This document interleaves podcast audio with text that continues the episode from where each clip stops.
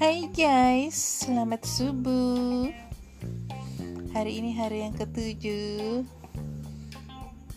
Jadi, iya hari ketujuh puasa banyak mager.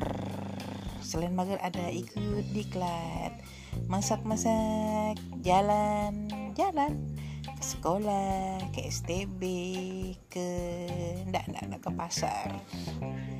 Eh, jadi itu saja. Uh.